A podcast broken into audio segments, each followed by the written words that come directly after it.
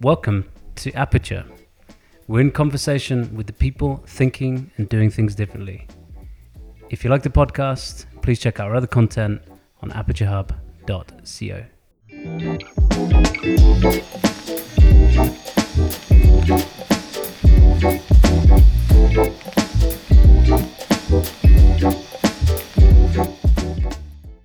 Welcome to the Aperture podcast. So, for this one, we're at FinTech Talents and we're talking network effects. And so, we just did a panel on network effects, which we're going to basically continue and, and but have the chance to go a bit deeper on some of the themes.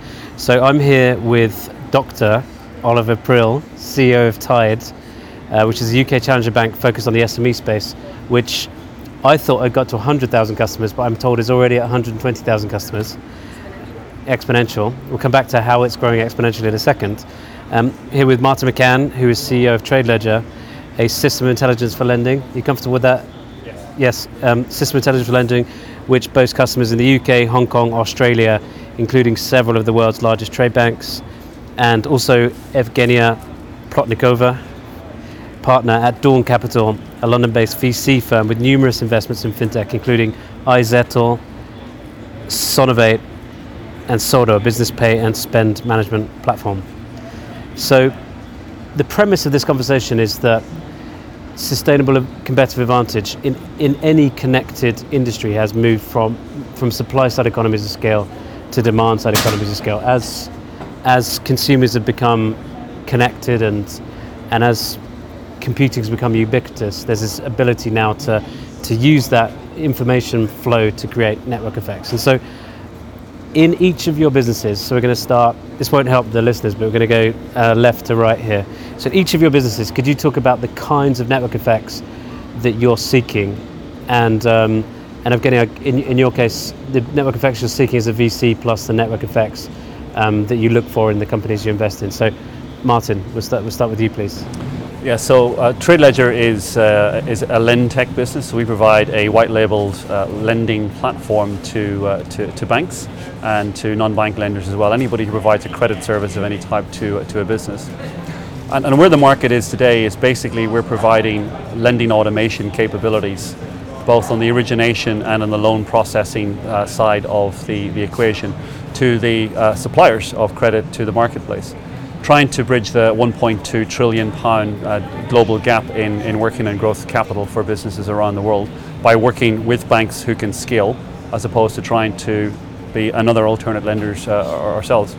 And one of the reasons is to do with scalability and uh, I guess the inflection point in the industry which leads to potential for network effects moving forward. The core problem that, uh, that we have is, is data. So there's, there's not very good data on particularly smaller businesses uh, and the, the problem that causes for, uh, I guess, the two sides of the network, the, the, the supplier of credit and the consumer of credit, the business, is there's a lack of trust and convenience. Uh, so on the convenience side, it takes on average 90 days to, from first application for credit to first drawdown, 30 hours of work. That's not very convenient in the modern digital age. On the lending side, uh, the, the banks actually can't get hold of enough data in order to uh, correctly assess the creditworthiness easily of, of the SME. So if you can solve those two problems using the same data, then there's lots of ways you can add value uh, outside of just that sort of, uh, I guess, inline sort of value creation and delivery, sort of providing. So just um, just to clarify, right? So, so what you're saying is that the banks already have SME customers so you're not you're not linking the supply side and the and uh, of to, to so you're not linking the banks with the with the with the SMEs. What you're doing is using data or creating data network effects to enable them to service those SMEs better. Yeah. Right? So the, the, the, the problem is is the, the quality of the data. That, that actually there, there is no network of quality data between financial service providers generally and SMEs in particular. Uh, even with larger companies, it tends to be proprietary networks. So what we're essentially trying to do is, is create a, a, a network of quality data that provides the potential for innovation, uh, potentially innovation in ways that we don't know in terms of services which can be built on top of that data. But the problem we're solving initially is, is that convenience and trust problem of both sides of the network. Okay. Evgenia, right, so same question to you. So are, are you seeking net, network effects within the VC business? Um, and are they even possible? And then secondly, I think you're you're principally a B2B investor, right? So what kind of network effects do you look for in the businesses in which you invest? So let me start maybe with the, with the second question first. Um, so as, as we kind of discussed a little bit dur- during the pa- panel, what we'd like to distinguish uh, with, within our business is, is three things: uh, network effect themselves, and the virality factor, and, and economies of scale. So with um, uh, with network effects, uh, it, it's it, the positive ones. It's about adding incremental value to the product every time the usage increases uh, by adding an additional user. Uh, with virality, it's more around um, just, just the shared distribution, and every incremental user increases the adoption of the product. And then with uh, finally with uh, economies of scale, it, it's more around the, the reduction in the marginal cost. So as you become of critical mass and grow into a bigger behemoth, um, you can you can drive uh, drive the economics and um, decrease decrease your cost basis uh, effectively. So I'd argue that within uh, within our, our business, all three can be extraordinarily valuable. Uh, with one of our largest exits, which is iZettle, which sold to PayPal for over two billion dollars.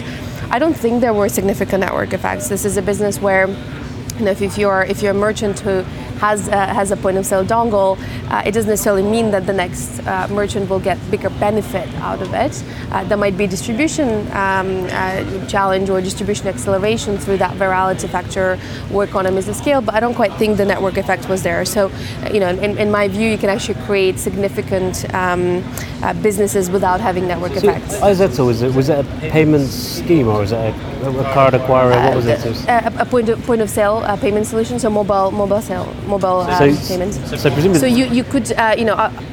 From, from, a, from an iZettle perspective, you know, uh, if, if you were kind of using a Mastercard product or a Visa product, then then yes, absolutely. Yeah. As a user of that, uh, the more it gets accepted everywhere, the better it is for you. But from a merchant, um, having the dongle, it doesn't necessarily Yeah, matter got whether it. the other hairdresser has it or, or not.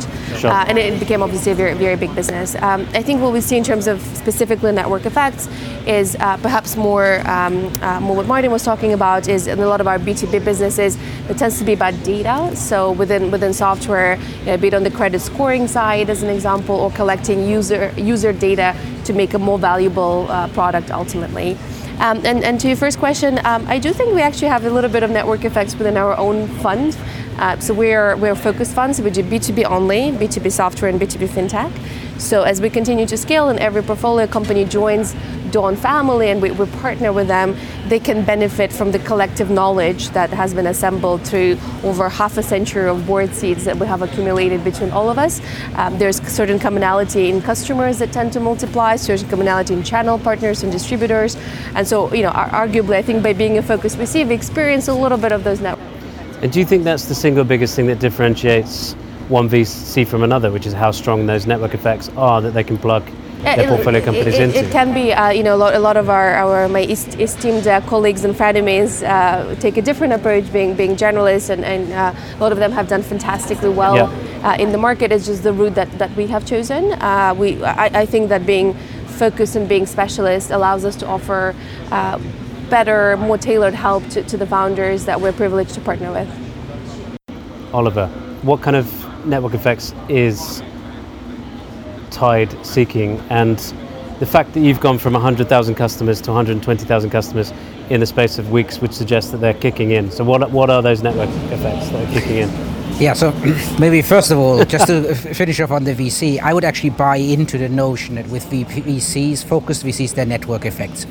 The three You would or you wouldn't? The three VCs that I've Yeah. really, since I've been CEO, really pushed, uh, you know, Anthemis, Augmentum, and SBI, are all fintech specific, and this may be different in other interests, but given that fintech has a lot of uh, specialities around it, it is actually a lot easier if you, you know, if you are able to leverage the network of it. And indeed, you and I met at one of those, Anthemis, at a great offsite where we talked about network effects in Yep. uh, in fintech. Anyway, so just to say, absolutely endorse that. Now, Tide, what Tide is, Tide is effectively a platform. We say we are in business bank, but really we are a horizontal layer that spans anything that a business would refer to as admin and finance, right? So it's anything from payments to credits uh, to uh, deposits, but also uh, payroll, expense management, invoicing. basically what we consider the operating layer of an SME, not the application layer. So we would never go in and try to tell a restaurateur how to run a restaurant or something like that. But we want to be the go-to place for anything of their finance and admin needs. And fundamentally, what we are trying to do with this, the problem we're trying to solve, that a small business, 5.7 million out of the 5.9, don't have a formalized finance function, which basically means they spend 48 days a year basically doing finance and admin, which is either the owner, even if they've got more staff, there's usually one trusted lieutenant that basically does it, and it presents a huge opportunity cost. So, really, when we started out, our mission, and it remains, is to essentially save entrepreneurs, businesses, small businesses time so they can get on with what they love, which is really running their business and having a bit of spare time. And what we do is we orchestrate across in the platform, we orchestrate across all these different solutions. So in general, we do not manufacture the core product. We work with lending providers, and we only basically uh, uh, um, self-manufacture if there is, if it's trivial like invoicing, if it's uh, um, uh, there is no provider or you can't do it optimally. Right. For the rest of it, we're there. Now, network effects really we ventured into uh, because we saw them naturally occurring. And we see two sorts of network effects. One is, I think, technically called two sided platform network effect. So the more members we've got, every incremental member effectively provides a further incentive for product partners to come on because we've got more product richness, you know, more providers. And conversely, the more product partners we've on, right, attracts more and more members. So that's it. Although I would fundamentally agree much of what we have seen so far is virality and uh, scale economies rather than networks. But we see that effect coming. The second one is essentially data network effect. So let me just explain what, how we look at it having lots of data, how we started off, the platform generates a lot of data, and with that data, we pass it on. That itself does not generate network effects. We believe it generates network effect if exactly the incremental user adds to that. And that's really primarily in our world done through machine learning. So we invest a lot in data science and machine learning to basically do all non-simplistic decision making. So these are credit decisions where we do eligibility scoring. This is about you know what we call our internal ad network, where we basically expose the right products to the right customers. Every time you can't make a simplistic uh, decision, we deploy machine learning, and machine learning gets better the more uh, uh, you know data points you get from different users because the models become whack. And do you use those data network effects to underpin the two-sided net- network? So, i.e., you can better match customers with services? Or is, or so our rule actually is a lot of what we do actually comes. We're learning about the network effect as we go. We didn't design yeah. the business around yeah. it. So our notion was we believe simplistic decision making is one of the reasons why business is underserved. We said everything that needs non-simple heuristic decision making, whether it's on the supply or the demand side, doesn't matter. We deploy machine learning. And so we actually have our machine learning is a utility that gets applied to different parts of the business. So it's anything from better targeting of marketing, better eligibility scoring, better internal marketing, if you want the old school, like on platform CIM, right? Um, your old school language. It's all of these points, and it doesn't matter. And it just happens to get better the more data points we've got, right? And the more richness around from different users of data we've got, rather than uh, us having designed the business around.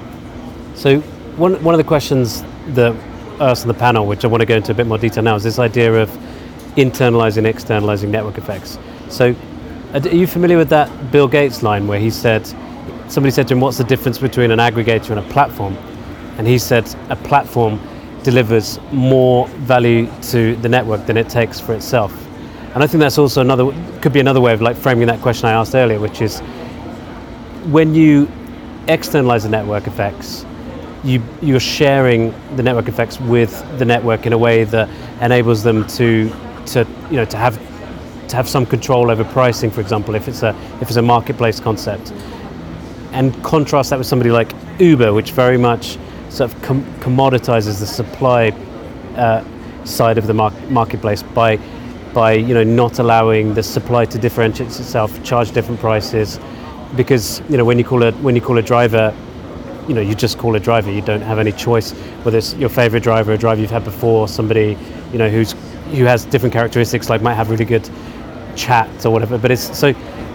So my question, and, and the and the literature sort of says that the the platform business model or those or those networks that externalize network effects tend to be much more durable, much more um, uh, long-standing, sustainable. So, in your businesses, do you think about that contrast between externalizing and internal network effects, and where do you where do you stand on it? So, um, maybe Martin again. Good.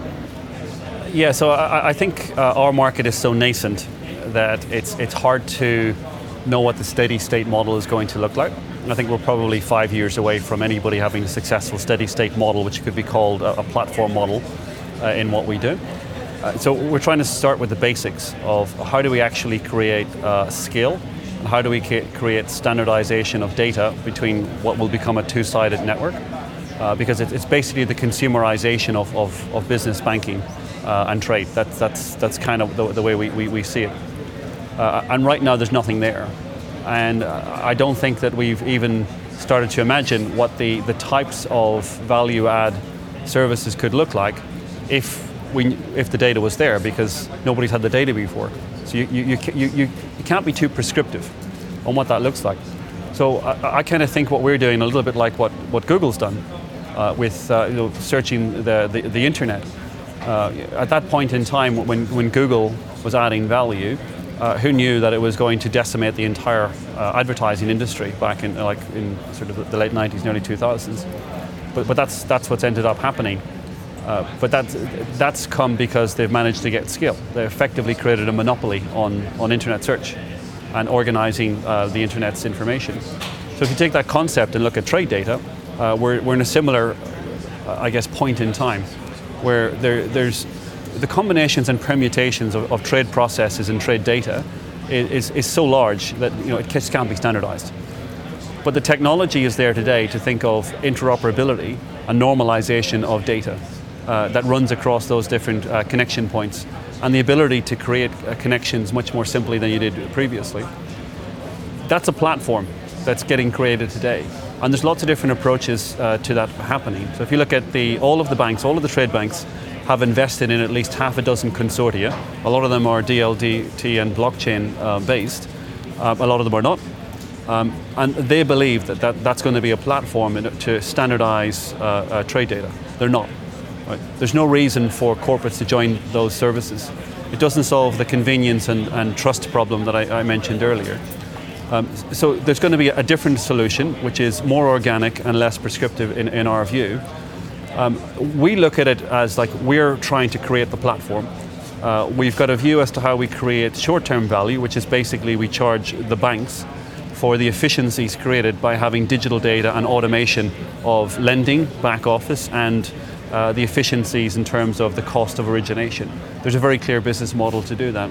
What we don't know yet is what is the opportunity uh, for creating value uh, for the corporates on the other side of that model and how we can charge for that, and what types of services then can be created by the participants who sit on top of that network. And how do we deliver the, the data services, the new data services, which actually create that value and how we charge for it. My view is we're going to be looking more at internal versus external, but other players uh, will have the opportunity to create that external uh, business model based on the plumbing of the platform that we're providing. So you'd argue it's in you're internalizing to externalize, if that's not a contradiction in terms. Yeah, so we're, we're internalizing, but I think other people who sit on our platform can externalize. So uh, it's, it's too big a problem for, for, for anybody to solve. So we're trying to do the bit that we know how to do really well, which is, is to organize the data services and provide them so that other people can create other business models on top of that. Maybe just to build on it, let me give you, give a perspective. We come at the thing a little bit not only from network effects, whether we internal, but also diversity. So SMEs are very diverse. So let me give you an example of accounting, right? I just as one product vertical on it. We've taken a deliberate decision not to limit the number of accounting systems that we put that we connect to the Tide platform. So we've got Xero, we got we're just launching QuickBooks. We have five or six that you can do on it, and we call these Tide Connect. So in a way, we externalize it. At the same level, the problem with too much externalization we realized is 50% of all SMEs don't have any account and they don't want to even engage in this thing. So they actually have like a, at best, what you could call a cash book, right? Like a scrap thing. And so in addition to the Tide Connect, which is with all these, we actually, internalize it to something called a Tide tool. So we say you can actually on the platform do simplistic accounting. Now the reason why we do this is they will just not go out and even want to engage with Xero. They're just scared of running their own. They want like a cash book equivalent on the platform, highly integrated with all their other services. So we actually give members choice. And, but in the end, we would probably tend towards the externalization, not because so much the network effect is what we're trying to do is, but we actually believe SMEs, you know, to actually maximize lifetime value is we need to give them choice. And an SME that today may come to the Tide platform and do effectively the Tide tool, so a simplistic way of accounting, may over time want to go to uh, you know Xero to do their self-accounting or even to an accountant. And we want to be, make sure we can get these stages of development uh, of an SME covered. Yes, I think the the the definition is in in a two-sided marketplace is about whether those what do you call them Tide connectors, is sort of, whether they're branded or whether they're white labeled and whether you give the the the SME's choice. And it would seem like They're on that branded, they're definition, then then it's you very As much matter of fact, externalize we're handing them off. Yeah. Right? So the, the, the, the biggest challenge we've got in there is actually not so much our strategy, and this is the actually the, where the real network effect comes in. So when we started off, and I don't want to mention any names here, let's say some of these accounting players had issues, right? Because they saw competitively we want to own the space and so on. Now they're saying, well, the 120,000, we can't really get past them. We want to be part of that network. And that's why I was saying there's a network effect. And people that a year ago sort of were saying, oh, well, we build all of this, found themselves not being able to generate that volume and are now coming on. That's why I'm saying there is a network effect arising over and above just pure economies of scale. Secondly, we are very open to it because we didn't think about that it would have positive network effects. We're glad to hear that. But we actually think if someone wants Xero for their accounting, it is, you know, in Tides the members' best long-term interest that you can have connectivity to that. And in that case, clearly they're choosing Tide. We would do the same with the, you know, I don't want to mention too many, you know, players that do expense management. We have our own simplistic tools, but we're quite open and we're in discussions with other Tide Connects where we're saying, look, if you want that one, that is probably more a mid-sized solution, you can connect it to Tide. And we actually think providing this richness uh, on the platform is a positive thing rather than very narrow thinking where you say, oh, well, by having Xero connected where I don't get a monthly transaction fee versus our tool where I charge a monthly, uh, you know, you know, I you know, I minimize customer lifetime. As a matter of fact, we say the opposite. We actually argue if they stay with us through their entire journey, we actually maximize customer lifetime. Just um, changing tack slightly, I want to talk about the chicken and egg problem. So we, again, we, we briefly discussed this on the panel, but it's so so the, the definition of a network effect is, is where the network gets value more valuable with every additional user. But the network has no value if it has no users. So what's the what are the sort of proven techniques for, for overcoming that chicken and egg problem that you've seen that, that, that, that work and which ones are more difficult to execute in, in, in banking? So Evgenia, starting, starting with you. Sure. Um, so the, the, the, two ones that, that we, we've talked about for me is one is either um, going small first and, and starting um, starting your, um, uh, your, your your company or your business within within a defined uh, geography or a predefined small sector. Um, the, I guess the most famous exa- example will be Facebook. So you'll start you'll start at Harvard and then gradually you, you, you, you exponentially grow from there. Um, uh, the, the, the, other way uh, that, that we have seen that has, has been successful is, is creating a fantastic product, so a tool that users want to use, and they will then come back to and, and kind of multiply themselves, and then with every user, uh, you'll start you'll start having network effects, and and there, um, to come back to kind of social networks example, I think Instagram has has, has proven itself extremely valuable. Where uh, when they first launched, they were the first. Um, compared to other consumer products to offer the filters for free that people could play with the product um, fall in love with the product and then grow the user base uh, virally to then start introducing network effects of uh, posting on, on the same network over and over again um, where um, I guess where we've seen the, the, those things around um, kind of virality and liquidity and creation of that uh, has been uh, a lot in peer-to-peer, uh, in P2P, peer-to-peer, uh, particularly with, with products like TransferWise or, or Venmo, where I think those um, those approaches ha- have worked quite quite well. Martin, what's your strategy for solving the chicken and egg problem? Is it is it this kind of create a good, great service, sort of follow the rabbit strategy where, you know, you deliver, in your, I guess in your case, you deliver real cost benefits to banks, and then once you've done that, then you've then you've got a critical mass of data to then kickstart the network effects, or is it more around using the banks to, well, I suppose it's kind of the same thing, but using sort of piggybacking on banks' networks to get there fast? So I think in, in our market there is no opportunity for network effects today because there is no network and there is no uh, homogeneous data at scale. So, so the first thing is how do you create momentum and skill? It, it's only when you've created uh, momentum and skill that you can actually start to look at what the opportunities are for, for network effects. And so you, you, you're, for us, we're taking a, a very traditional uh, model to try and create scale in the model, which is we're a, a, a very traditional sort of SaaS enterprise software provider to the banks. Uh, but the way we do it is different, which gives us the opportunity uh, to add uh, you know, addition, additional capability and di- additional value uh, through the banks to the corporates or bypassing the banks to the corporates. Either model is possible with the way we've, we've delivered the, uh, uh, the platform. But, but the key for us at this stage, we, we don't think too much about, I guess, the detail of what the network effect will be, because if we don't get the momentum and the traction and the skill, we don't get the opportunity to create the network effect. We, we've kind of mapped out what that product strategy looks like and what we think the options are. But we think we're probably two years away from anybody having enough sort of momentum and skill to properly deploy any significant network effects in our particular market. So, so your, your cases are almost like, so I'm pointing at Trade Ledger and Tide. So your case is almost like polar opposites in the sense that you're kind of, you're building for network effects that you think might be two years or more out. And, and in your case, you built a business and you, you know, once you reached critical mass, it just so happened that network, network effects kicked in.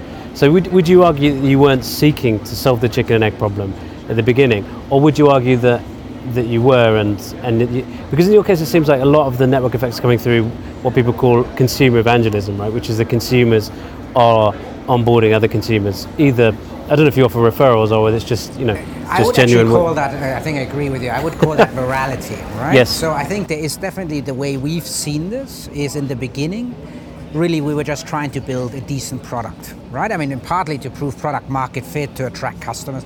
Honestly, the time try- problem we're trying to solve at that stage is sure that we can prove, you know, to uh, you can save time.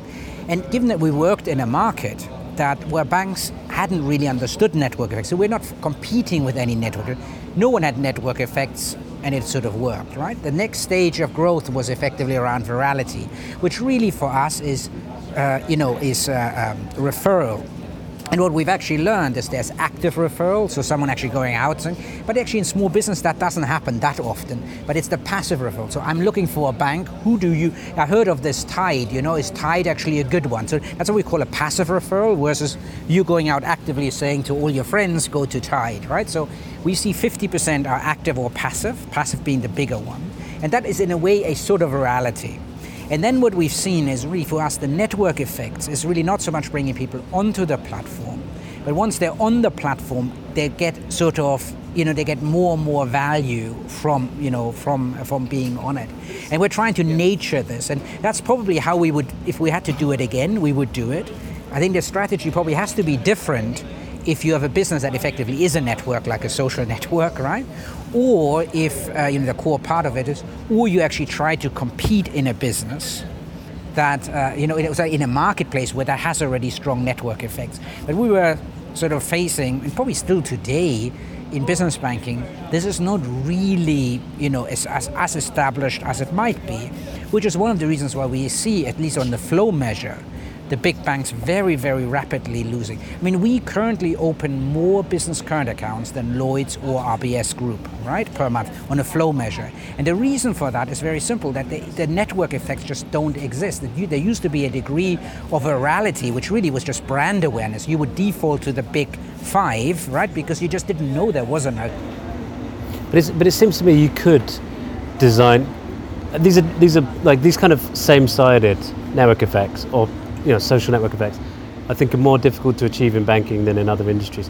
But I think you still could design them in, right? So if, I don't know what they might be in your business, right? But but you know the, this idea that there's more value for another SME to join your platform if they can somehow you know, if there's some mechanism you make it easier for, for SMEs to, to deal with each other, trade with each other, you know, if there's like, if you could net off accounts received, So like working capital examples. Between two is- yeah, SMEs exactly. or, The yeah. thing is, the thing is, here you have to understand how strong is the network effect once you're on the platform versus getting them onto the platform. So, I'll give you an example. We have various functionality of member-to-member payments. yeah, That are that's more secure. That the are same-sided network effect. Yeah, Exactly, that's a good one, Yeah. but that's on the platform. Now, would you join Tide? We live in a world where there's a faster payment system. So, on, you know, basically, what a member-to-member thing gives you is richer information. You can actually pull. There's a sort of sort of direct debit, and it's a great thing once you're in the network. Getting someone to join, yeah, to switch their bank account, uh, um, you know, is harder. When we're, they, you know, you know, would you do it just for that? No, it's because you would basically choose it because it's, uh, you know, of various fundamental attractors. Which at this stage, I am not convinced whether the the attractors, you know, are you know are there. There may be a little bit on the richness of the product offering. Um, but it's really once people are on the platform. We, I think, every time you're on a platform, often I see this with, um, you know, with uh, with investors where we have this debate. We we fundamentally differentiate between the propositions we need that are strong enough to pull people onto the platform, and then the propositions that generate the revenue model and the unit economics once you're onto the platform. And it, at least in the SME space, those are two very very different different challenges.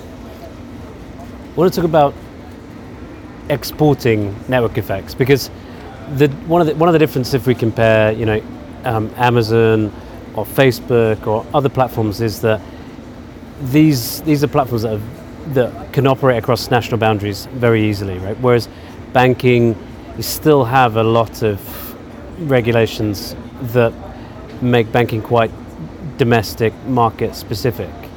Um, and so if we think about two-sided network e- effects, for example, they're not so easy to, to, to, to move across national boundaries, right? Because you've got you know, you've got you've got a network that's of you know in your case SMEs and partners that's quite specific to the UK, which would be you know not so easy to if your next market was Germany to just simply you know to, to recreate or to, or to or to transfer across national boundaries. So but whereas when I think about Trade Ledger, for example, I could see that's probably an easier market, uh, business to export across national boundaries because you're providing a data layer that sits across many different types of banks. It doesn't matter if your customers sit in Australia or the UK because you can still provide a data, a system intelligence un, that underpins businesses in different national uh, or different jurisdictions. So.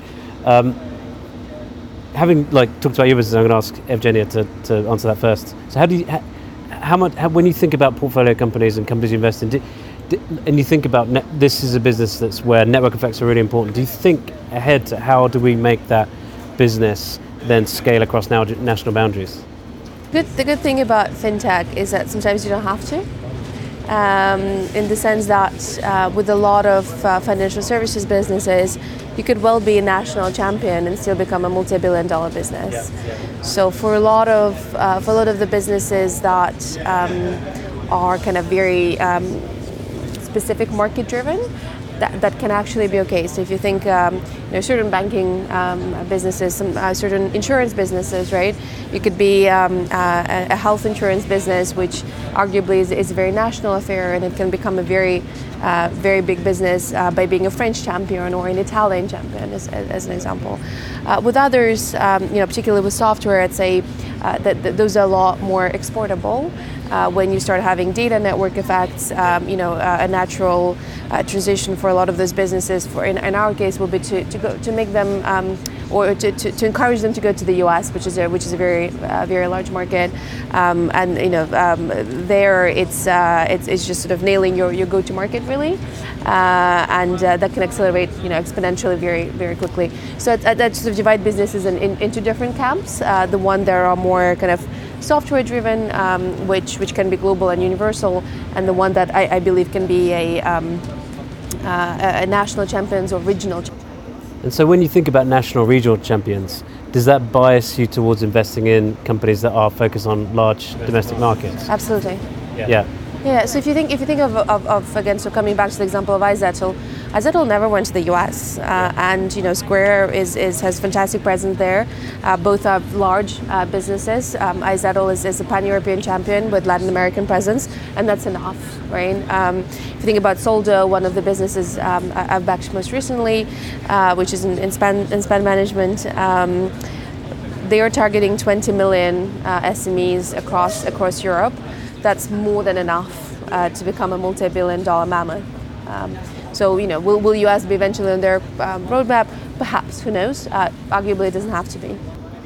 So, um, Oliver, how do you think about exporting your network effects? Because you've, So, you've we all, know I you've got agree. international uh, ambitions, but you've So been I- very sort of um, reticent to tell us what they are. So, Well, because we haven't decided which country. Because one of the things I do agree with absolutely is, I think for many fintechs, when you are in a you know in a reasonably large market, you know there is not the immediate urgency, and so what we actually see um, is what worries us is the speed at which we're growing, especially the flow metric. Is we believe from a regulatory perspective, there's a natural, you know, there's a maximum market share, which probably in the UK, given that it's been regulatory intervention in the small business market, it's probably somewhere around 15 to 20 percent. So there's no hard thing, but if I was an investor, and clearly we're all driven with that lens, is at a stage, if you look at our flow market share, you know, you can do the maths and you can say that may, you know, will probably translate into a stock market share at a level. May, may I just issue. interject at this point because that idea of you know you peak at 15 20 percent isn't that a, isn't that an industrial age sort No, no, no. It's the regulator. So oh, we- the regulator. the problem is Yeah. no, no. I absolutely agree. There probably could be, and maybe even with uh, network effects. You know, there We could be get to winner counterpart- takes which is actually markets, one of the Yeah. debates we're having with all the social networks. Should the regulator not start to intervene Yes, because yes. you have all of this, right? But we fundamentally believe in financial services. There may be niches where this doesn't apply, but in general, 15 to 20 percent in any country exposes you to regulatory intervention risk, right? So that's number one. Number two is, and that's the second thing is because platforms take a while to build. This is very different to a product vertical that you were talking about, Europe with 20, you know, or Revolut that goes into, you know, 30 markets, 40. th- the- These are very effectively they are single product or single product centric propositions that very rapidly can go across because all they do is marginal change. If you're a platform like ourselves, it needs to be rich and deep. And so, you know, the markets we look at are really mega markets that could actually each be quite significant. And we will take our time. And the interesting thing, coming back to the network effects that we're learning, because I'm out there speaking to quite a few, is the interesting thing is clearly on the member side, so there's, there is no network effect, right? However, interesting on the product provider side, there's massive, right? Because they are, they look cross-national, and where, you know, we would have seen in the UK even 12 months ago, certain people saying, we're not looking to speak to you, right? You maybe come, in many of these markets, people are moving very, very quickly to work with us because there, there is a degree of halo effect from the UK. Oh, wow, you know, I want to be there and I want to be part of the early one. So there is a degree of transferability across that. There's clearly the whole thing about the technology and the learnings you can transfer, but I'm with you, it's not strong network effects. On the other hand, I would argue that maybe a social network also, I mean, I'm not sure, I've never seen the statistics, but when Facebook came to Europe, how many people were really, you know, both interacting with the US? It must have been in the small percentages, right, that have connections to the US, right, of the whole European population. So you you know network effects can be built if you're there early. You start in the same way, bringing great product, bringing your learnings, and by just being very good at you know articulate, you know, g- going into that and being smart, which I absolutely agree with, going to deep accessible markets rather than very uh, you know small ones. I think that you know good strategies can be built around that. Yeah, look, I, I think um, we've been very explicit about the fact that we're trying to build exportable, um, scalable business model uh, with the capability for network effects uh, going forward.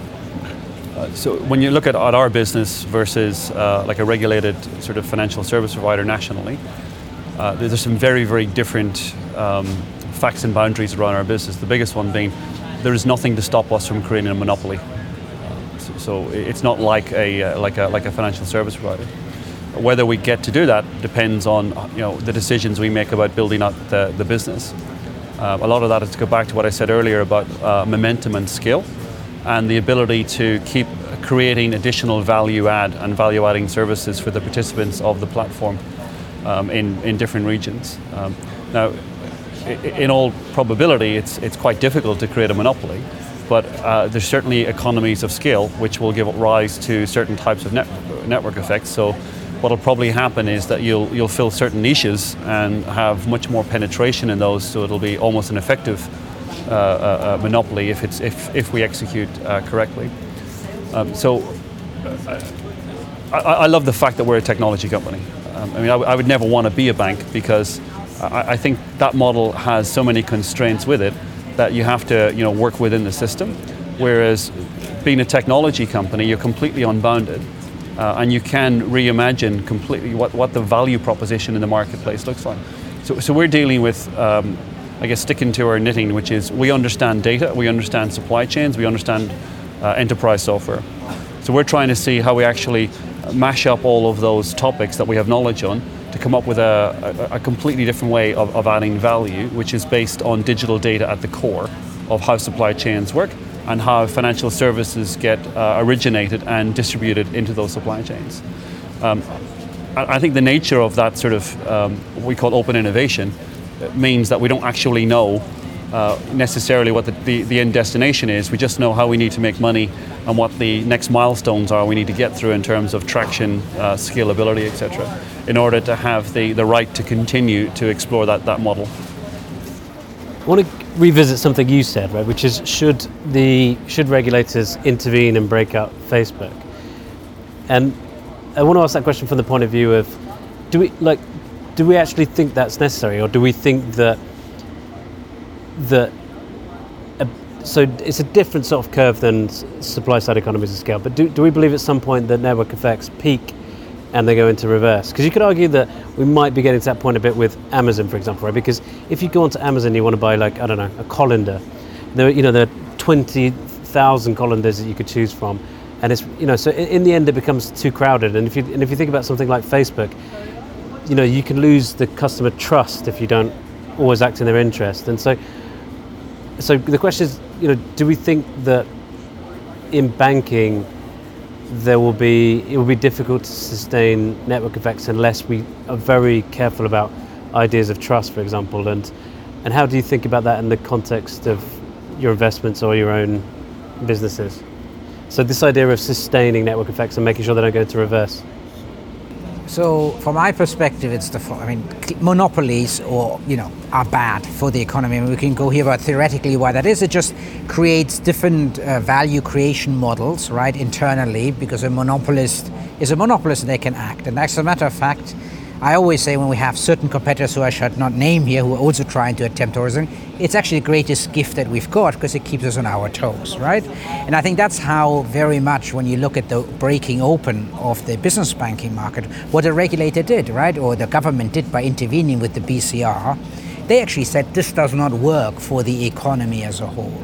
And as I think when you look at it at um, from that point of view, you know, I think there's a market reality around that that is proven that probably is more sensitive in financial services than in other places. But I just would be very, very wary. So I would not bank on it that the regulator and regulator here I don't mean the financial regulator. I mean just the, the political you know the political class that deals with with uh, you know ensuring that there is sufficient competition.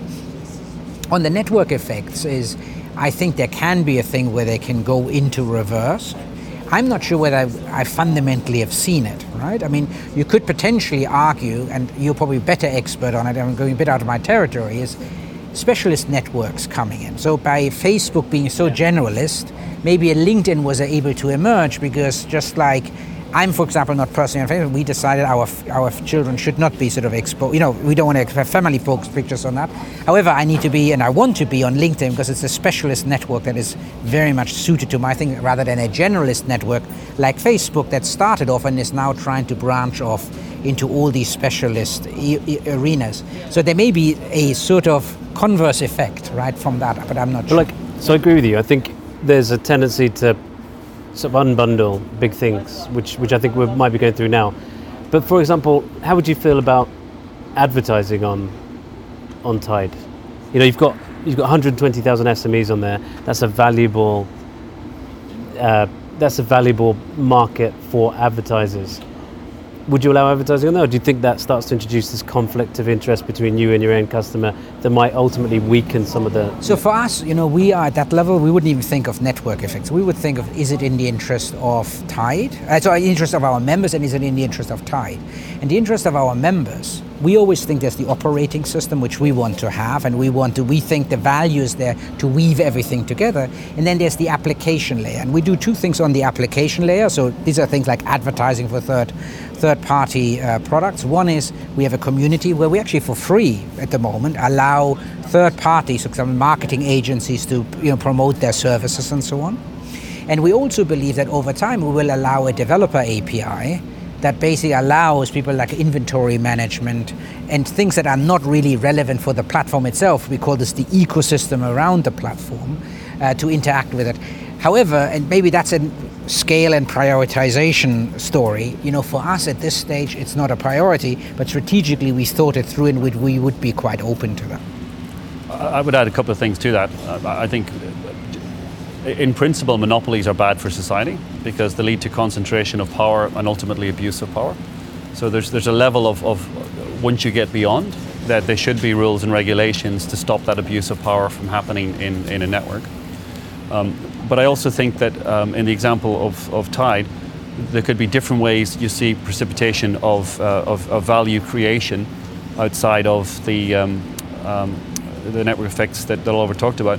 So, for example, with the, the providers to, to, that, that you deal with in those product categories, the way that they deliver services or the services that they actually deliver could be usurped. So, I'm thinking specifically around the accounting service uh, providers platforms.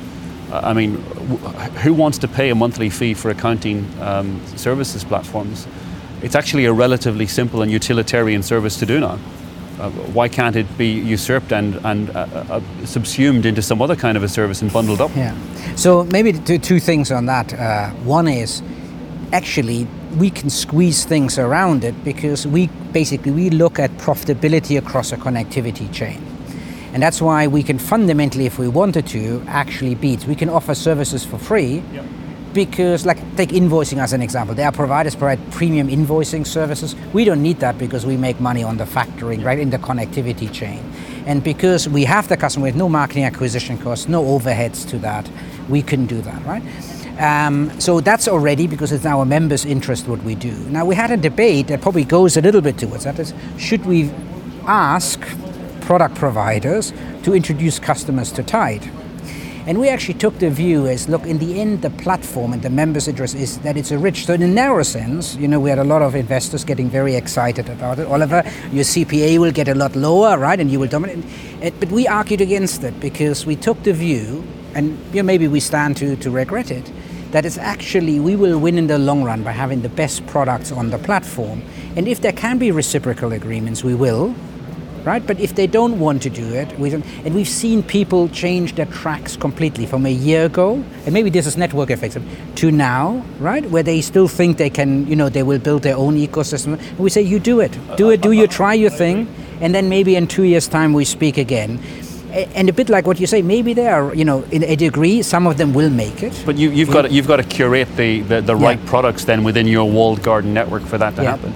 Uh, and I think uh, the, the point I'm making is that those services that you're creating could actually uh, innovate very, very quickly and, and, even disappear and get subsumed into other models. Yeah. So it's, it's the, the I guess, how well you create the, the product services that you provide within those Well, actually, one of the yeah. reasons why we don't self-manufacture a lot of products was, in addition to like the obvious early startup things like financial resources and focus, and argument, we just raised 44 million, right? And we have a lot of financial the main thing is we actually believe product verticals. Now it's hard to tell people that run product verticals this, but they should focus on creating great product vertical focus. Yeah.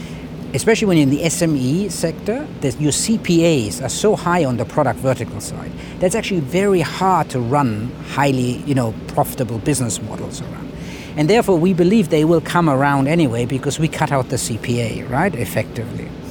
Uh, however, we do want them to innovate, and we're actually very, very open. You asked about how prescriptive you are. We actually work very collaboratively with them. We say, look, we actually want you to try new innovations with our members because we believe a lot of the product level innovation needs to come from that one. And we just don't. You know, we have between how you cut it between 20 to 50 products on the platform, depending on you know, is credit one or is it N, right?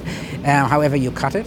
And we actually want the product verticals partners to actually come with innovative solution, provide them in the platform, rather than us being too prescriptive. So we have a bit of a walled garden. The walled garden is really around two things: assuring quality, right, whatever that is, and making sure we can weave everything together through the orchestrated connectivity chains.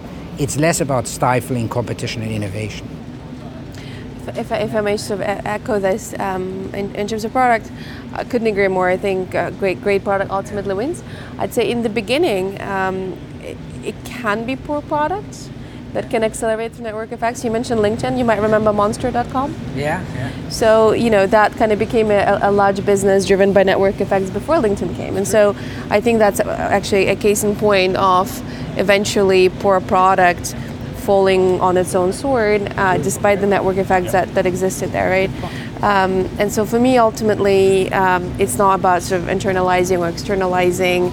Um, it, it, you know, ultimately, it's about category dominance. And so the way that we think about um, opportunities to invest is, is we we don't we don't just look at, at a market that's large. Uh, we look at, at a specific value chain and where where a business positions itself within that value chain. Because you might be attacking a very large market, you might not be playing in the right part of it. The ones that the most painful, or the ones that has the least amount of competition, or the one that really has sort of a lot of lot of uh, meat to, to dig your teeth into. Um, and so, so far as that, that is critical. And once you figure out that part of the value chain, then you define what's critical for you from a product perspective, what it is that you do yourself, uh, what it is that you partner for, and what it will eventually constitute uh, your moat, uh, and you will eventually define your own category. So I have, um, I have one final question, which is um, about valuing companies with network effects, because because if you think about our traditional tools for valuing companies, like a DCF, for example, you take a you take a very low terminal growth rate, right? You, you're, you're, you're, assuming that there is an EBITDA. yes. Um, so yeah. So how do you? Okay. Yeah. Okay. Good point. So this is a multifaceted question, right? Which is, how do you how do you value a business that has terrible unit economics, but in theory, once network effects kick in, will have wonderful economics. How do you value a business that's got potentially exponential um, growth characteristics when our tools are not you know built for exponential growth characters. So, and it, I think it's, it's it's I'd like to get all of your views on it because you know you're all, I mean you're investing in companies, you're seeking investment. Um, so, how, how, should how should we value companies that have network effects? Yeah. If I may sort of ju- just sort of a, a, a tiny theoretical point, um, you can have negative EBITDA and great unit economics. So for me, as an, as an early stage investor, I, I am conscious that my businesses are not uh, profitable, no, they should be at the stage where I invest, or maybe even the stage after, or a couple couple, couple rounds um, after that. What we do look um, at in a great amount of, of detail is um, unit economics working. So at, at a unit level, um, how is my payback? If my payback is not great, is my net retention wonderful? So it means I'm, I'm overcompensating on the, on the existing existing user base. So that we will spend a lot of time on. I think um, ultimately, uh, I wouldn't say that you necessarily get a huge premium for the network effects. Um, it, it's more um, it's more about uh, your your ability to to have your cost base being linear, whether it's your revenue is exponential, and so whether it's network effects that, that got you there, or whether it's your um, virality factors or, or your go to market, uh, you know, ultimately the great businesses will get get the right price tag, regardless of, of sort of what what made them get there. But so, but you, you said that um, you don't get a big premium for network effects. Not necessarily. Oh, okay. So you just okay. So uh, what, what, you do? What, whether, what, what I'm saying is that yeah. ultimately, you know, great great businesses get, get great great valuations yeah. and great prices, and it may be network effects that got them there. It may be economies of scale. Okay. It may yep. be virality. Sure. I think what you want to see is, is, is the exponential growth in their users or their revenue and linearity in their in their cost base eventually. I think in an early stage, uh, it's not about profitability. I think it's about sustainable unit economics, uh, and then eventually uh, every business ultimately becomes a financial asset that can can be uh, tradable on, on, a stock exchange and face uh, the harshness of the public markets. But typically, you got at least ten years before that happens. So I, I think um, from, from, our perspective, uh, we find this quite interesting O- On the other side, um, so when we've been raising money, we found that um, the investors we spoke to uh, honestly couldn't give a crap about network effects. Um, all Oh, they we've- care we've about wasting is, time with this, uh, is, is, is financial fundamentals and team. Yeah. That's it. Uh, all they care about is how much money are we currently making, what's our traction, and how fast are we going to grow uh, our, our revenue, and when are we going to when are we going to make profit, and how are we going to make profit, and do we have a good team, and do we believe you can execute? That's all they care about. Uh, I mean, all the other things we were putting into our story in the early days, we started talking to investors, became superfluous to to uh, how we actually ended up raising money. It all comes down to the numbers when we're looking for, invest, for investment. People uh, do they believe it's a big market sector? Um, do they believe people are spending money? Do they believe they'll spend it with us? And uh, are we the, the company that can execute best? But the, the bit where I struggle on that is so I, I get everything you just said, except as as a potential investor, I guess I'd want to also know when I'm when I'm mapping out the trajectory of your growth, I want to know is it underpinned by by network effects, and when I look at the defensibility of your margins, for example, I want to know are they protected by network effects? There, wa- there are other ways to, to, to build a defensible business, right? It's, it's Sure. not it's not just network effects. I think um, uh, I I think sort of to, to, to your point, it's more about your whatever it is that constitutes your mode. It's about your ability to execute on it, right? And then it comes down to, to, to your team. It comes down to the sophistication of your go-to-market, uh, etc. Right? And so, uh, you know, there, there, there are multiple ways to skin skin the cat. So the doctor Olivia, Oliver, the doctor I should is drop the thing. is- By the way, is- the is stories is- where is the doctor economics, is on right? there. So- There's another Oliver Yeah. Prill on, link, uh, on LinkedIn Right. that is not very keen on fintech. And so we had to, um, you know, we basically, you know, we did that switch sort of like 15 years ago or something like that, or 10 years ago. But just to give you my very quick Yeah. answer to this. So I think people get in, in, in our sort of space very mixed up between short-term steering mechanisms and valuations. So short-term steering to me is unit economics. We have a concept that I, because I need that, uh, called structural profitability. So this is adjusting for no growth and no forward-looking investment to have that break even. Now, as far as valuations are concerned, to be very honest, most VCs value through multiples. And therefore, it's a question of which comparative multiple you do. I personally, because I'm also, let's say, not an insignificant shareholder, I need DCF, right? And to my answer to your personal answer would be, by the way, I re- retro engineer it. So every valuation we have, I say, look at our five year plan and then say, how big does the terminal value need to be to justify that? And, you know, do I sleep safe at night? And I can tell you with our current valuation, I can, right? I would argue in the long run, your network effects need to basically reflect in the cash flow. Otherwise, they're not worth anything financially.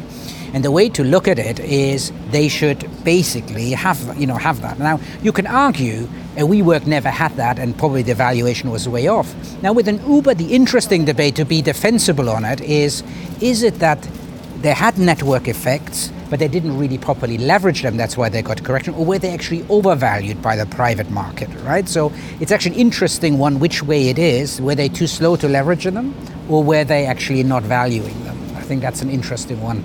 Maybe I know that you're running out of time. Maybe an interesting one to do sometime. Yeah, we'd, maybe we'll do a part two on uh, private market valuations versus public market valuations. okay, so um, thank you very much for that debate. That was that was excellent. Thank you. Thank you for your time. Thank you. Thank you. Thank you.